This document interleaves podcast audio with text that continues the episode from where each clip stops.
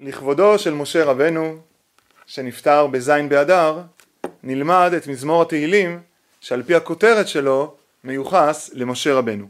מזמור צדיק, תפילה למשה איש האלוהים. נקרא את המזמור. תפילה למשה איש האלוהים.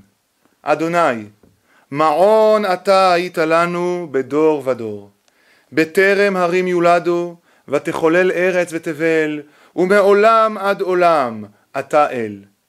תשב אנוש עד דקה, ותאמר שובו בני אדם, כי אלף שנים בעיניך כיום אתמול כי יעבור, והשמורה בלילה, זרמתם שינה יהיו, בבוקר כחציר יחלוף, בבוקר יציץ וחלף, לערב ימולל ויבש.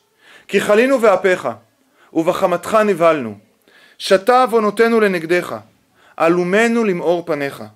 כי כל ימינו פנו בעברתך, כילינו שנינו כמו הגה, ימי שנותינו בהם שבעים שנה, ואם בגבורות שמונים שנה, ורובם עמל ואבן, כי גז חיש ונעופה, מי יודע עוז אפיך, וכירתך עברתך.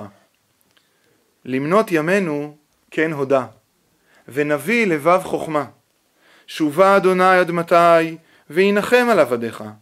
שבענו בבוקר חסדיך, ונרננה ונשמחה בכל ימינו. שמחנו כי מותי ניתנו, שנות ראינו רעה. יראה אל עבדיך פעוליך, והדרך על ביניהם. וינועם אדוני אלוהינו עלינו, ומעשה ידינו כוננה עלינו, ומעשה ידינו כוננהו. זה המזמור, ובקריאה הראשונה של המזמור מאוד מאוד אה, מודגש מימד הזמן שיש לנו במזמור. המון המון המון ביטויים של זמן, יום ולילה והשמורה ובוקר ושנים ושננו וימינו. מה מתרחש כאן? מה הסיפור של הזמן שיש במזמור? אז התשובה שנראית לי היא שהמזמור מספר את שאלת החיים של האדם אל מול הנצח האינסופי האלוהי. הנה, חיי אדם חולפים, וחיי אדם רגעיים, ומה כבר משמעות של חיי אדם אל מול הנצח האלוהי? ככה אנחנו מתחילים. אדוני, מעון אתה היית לנו בדור ודור, עוד בטרם ערים יולדו, עוד בטרם שחוללה נולדה ארץ ותבל, ומעולם ועד עולם אתה אל, אתה נצח האלוהי, ותשב אנוש עד דקה. ייסורים, מוות, ותאמר שובו בני אדם. הדרשות ייקחו את זה לעולם התשובה, אבל הפשט של הפסוק, מעפר אתה ואל עפר תשוב, זה האדם אל מול הנצח האלוהי, והעמידה הזאת היא עמידה דרמטית, ולאט לאט אדם מסתכל על חייו החולפים ושואל מה משמעותם. אלף שנים מבחינת האלוהים זה כיום אתמול, כהשמורה בלילה. זה דבר שאפילו לא שמים אליו לב. הם זורמים כמו שינה. האדם קם בבוקר, נולד, פורח כחציר, כפרח, ומיד אחר כך ימולל ויבש. ולא רק שמסגרת הזמן שלנו היא רגעית וחולפת, אלא במה היא מלאה? היא מלאה בכעס, ומלאה בעוונות, וכל ימינו פנו בעברתך ומלאה בעברת השם ובזעם אפו ואנחנו גם מכלים את ימינו כמו הגה, כמו מילה שחולפת וגם אם אדם חי 70 שנה, 80 שנה הם מלאים ברהב, בגאווה, בעמל, בייסורים, ברוע, באבן ונעלמים כמו ציפור כי גז חיש ונעופה איך אפשר בכלל לעמוד מול הנצח האלוהי? מי יודע עוז אפיך? וכירתך עברתך. עד כאן החלק הראשון של המזמור, שאני קורא אותו כתלונה מאוד קשה, כהרהורים נוקבים על משמעות חיי אדם אל מול האינסופיות של אלוהים. מה אנחנו מצפים שיהיה בחלק השני של המזמור? איזו תשובה יכולה להינתן לתלונה, לתהייה הקשה הזאת? אז תגידו, אז בואו נבקש אריכות ימים. לא 70-80, 200-300. אבל זה לא יעזור.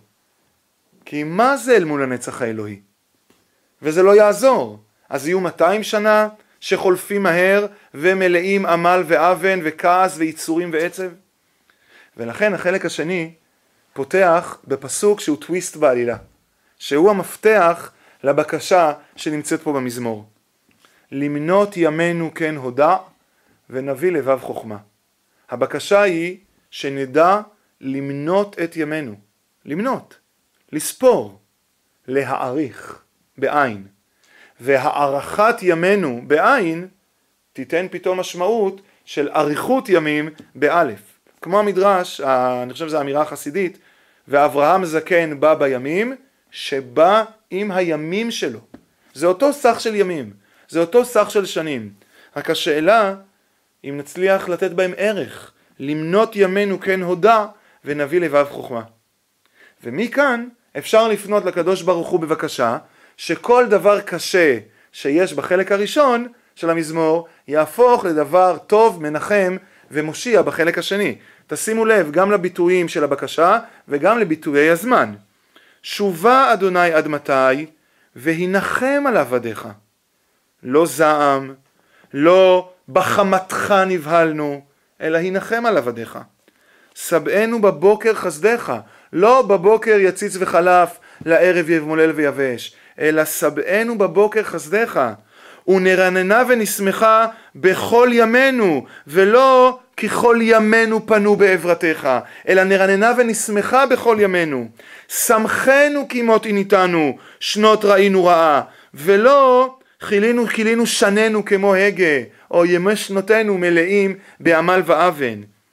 יראה אל עבדיך פעוליך, והדרך על בניהם, ולא שתה אה, עוונותיהם אה, שתה עוונותינו לנגדך, עלומנו למאור פניך. לא מאור פנים של השם יראה את עווננו, אלא יראה אל עבדיך פעוליך והדרך על בניהם. ופה כדאי לשים לב לעוד אה, הקבלה מאוד מאוד מאוד מרגשת, הדרכה על בניהם. איך הבנים נכנסים פה? אז אם נחזור לפסוק ג' תשב אנוש עד דקה ותאמר שוב בני אדם ששולח אותנו לחטא אדם הראשון, אנוש, לאדם האנוש, אבל גם הנכד של אדם הראשון.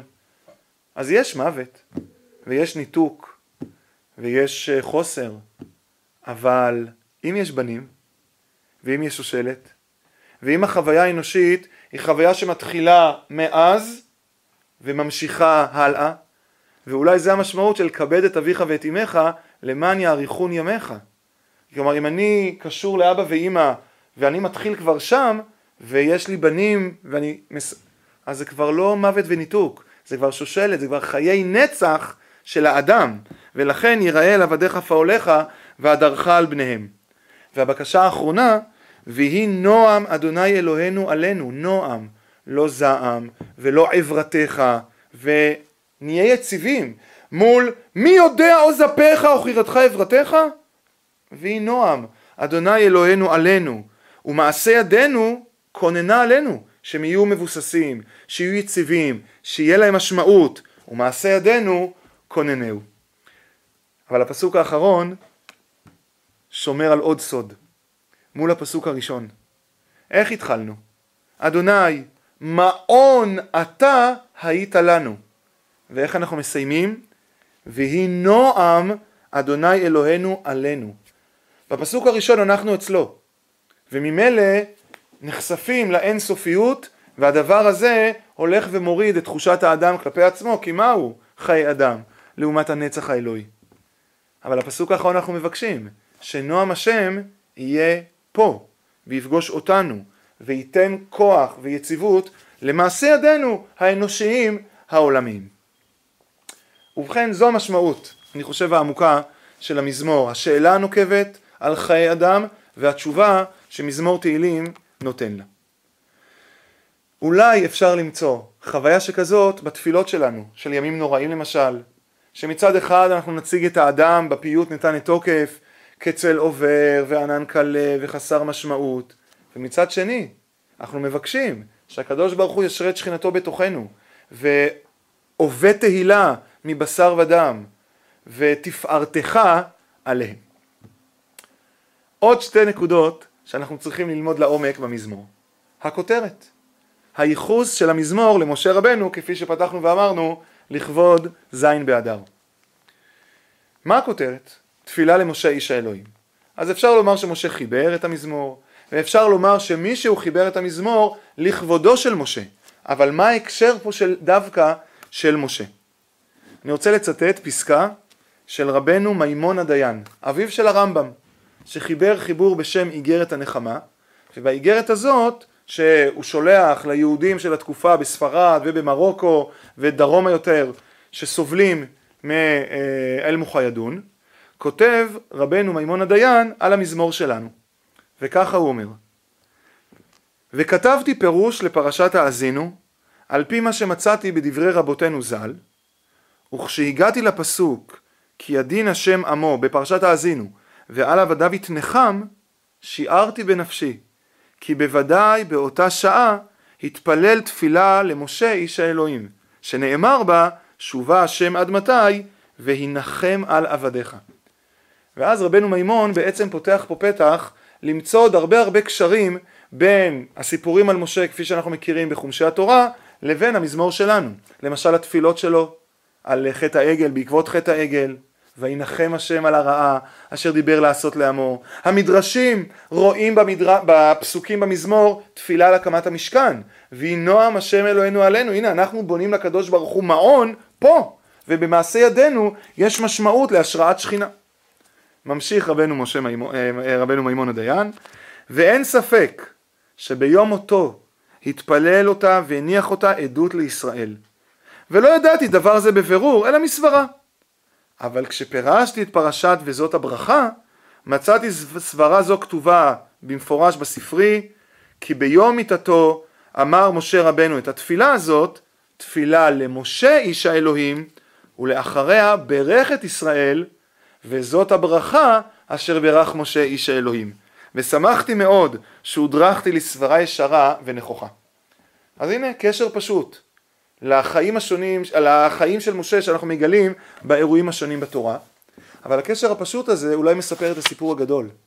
משה איש האלוהים, הוא הוא שנמצא איש אלוהים. הוא הוא שמאה עשרים שנה לא חטא עינו ולא נס לכו, ולא ראוי שימות, אבל גם הוא איש וחולפות חייו, אבל הוא איש שרואה פני אלוהים. והוא הוא שנמצא לנו בדיוק באותו מקום שבו אדם שואל, אז מה, מהו חיי אל מול הנצח האלוהי? וכידוע, בעולם הספירות, משה רבנו הוא ספירת הנצח. אז ראויה, ראוי המזמור להיות תפילתו של משה איש האלוהים, שמלמד אותנו מה זה לחיות בעולמו של אלוהים. תודה רבה.